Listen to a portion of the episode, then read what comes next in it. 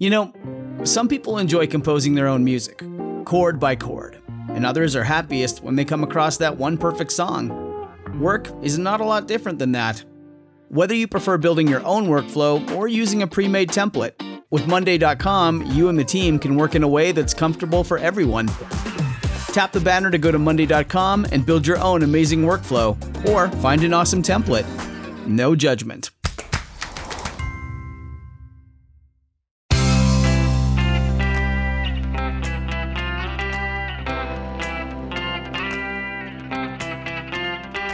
Changing your life one story at a time. This is the Chicken Soup for the Soul podcast with editor in chief, Amy Newmark. Hey, it's Amy Newmark with some instant inspiration for you from Chicken Soup for the Soul. Today, we're going to talk about women who fell in love and stayed in love with men who helped them through tough times. I'm going to share two stories from our latest book, Chicken Soup for the Soul The Miracle of Love which has so much variety. It's been really fun sharing all these love stories with you over the past month. And this is the last time for a while, as we're going to move on to other topics now for a few weeks. Our first story is called A Match Made in Music, because that's what happened. Jill Burns tells us she was going through a rough time, getting out of a bad marriage and raising her young children. She was a keyboard player in a country rock band, so she turned to music to help her.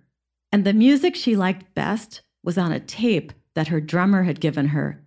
It was original songs that a friend of his, known as DB, had written and recorded. Jill found herself listening to that tape over and over because the songs, with their lyrics that were strangely relevant and comforting, were really helping her. She spent years relying on those songs. She says, I'd fallen deeply in love with these songs and couldn't imagine my life without them. And then one day it hit her. She'd been listening to this music, relying on this music for years, and yet she'd never thought much about the songwriter who had written these songs. Jill wanted to talk to him to find out what made him tick and what gave him the ability to write these uplifting, peaceful, restorative songs. So she got his number from a musician friend and she called him. She explained who she was and she told him, I want what you've got. I want to be like you.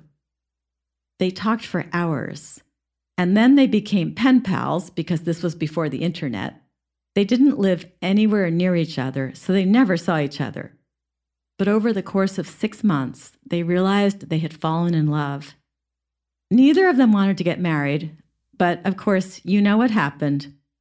Seven years after hearing his songs for the first time, and a year and a half after that first phone call, they got married, and it's been 29 years now. Jill says, I find it mind blowing that I fell in love with my husband's music long before I fell in love with him, never suspecting that he was my soulmate. Even though I wished we'd met earlier and he'd been my only one, I always find it comforting to know that through his music, David had always been with me through the best and worst times of my life, supporting me all the way. To this day, his songs still make my heart sing.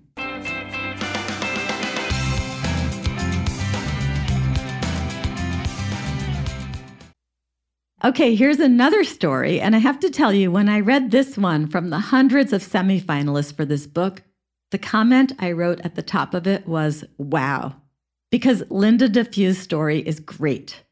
She had been 34 years old, divorced with two young children, very little child support, and she had been diagnosed with rheumatoid arthritis. She didn't think she'd find another man because who would want her with all of those problems? As time went on, Linda became even more pessimistic. The rheumatoid arthritis was relentless. Within five years, her hands were deformed and her knees swelled so badly she could hardly walk. The disease actually ran in her family. It had crippled her uncle and her grandfather. Medications weren't helping, so her doctor's suggestion was try taking stress out of your life, which was easier said than done. But then Linda's phone rang one night. It was a wrong number. It was a man named Eddie who was actually trying to call Linda's ex husband about a truck he was selling, but Eddie had picked the wrong number from the phone book because Linda and her ex were right next to each other in the listings. That began a nightly phone ritual that lasted for weeks, and Linda found herself looking forward to hearing Eddie's enthusiastic, optimistic voice. His positive attitude and his love for life were contagious. And Linda was surprised to hear that Eddie had his own medical problem. He was the chief of police in their small town, and he had suffered a near fatal gunshot wound five years earlier. He had lasting damage from that, but he didn't talk about it.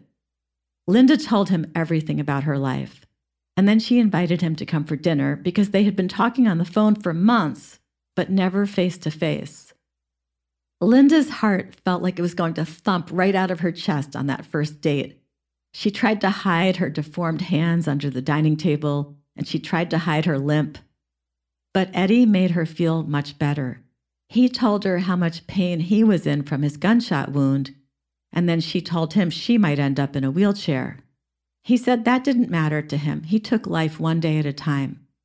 They got married, and Eddie added his own words to their vows.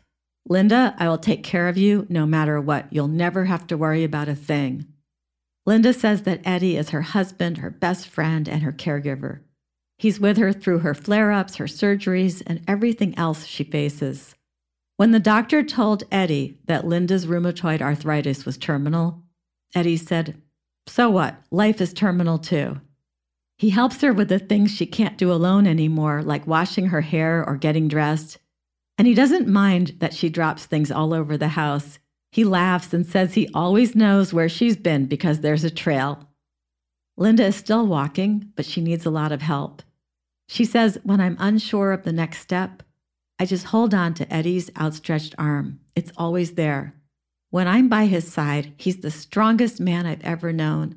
And without a doubt, I am a stronger woman because of him. So that's it. Two more wonderful love stories from Chicken Soup for the Soul, The Miracle of Love, which is available wherever books are sold. And you can learn more about it on our website, chickensoup.com. Thanks for joining me today for the podcast. Please make sure you subscribe to it on Apple or Google or Android or wherever you like to get your podcasts. Come back for our next episode, which is going to be really fun we're going to learn how to find our calm, and we're going to have a little yoga lesson right here on the podcast.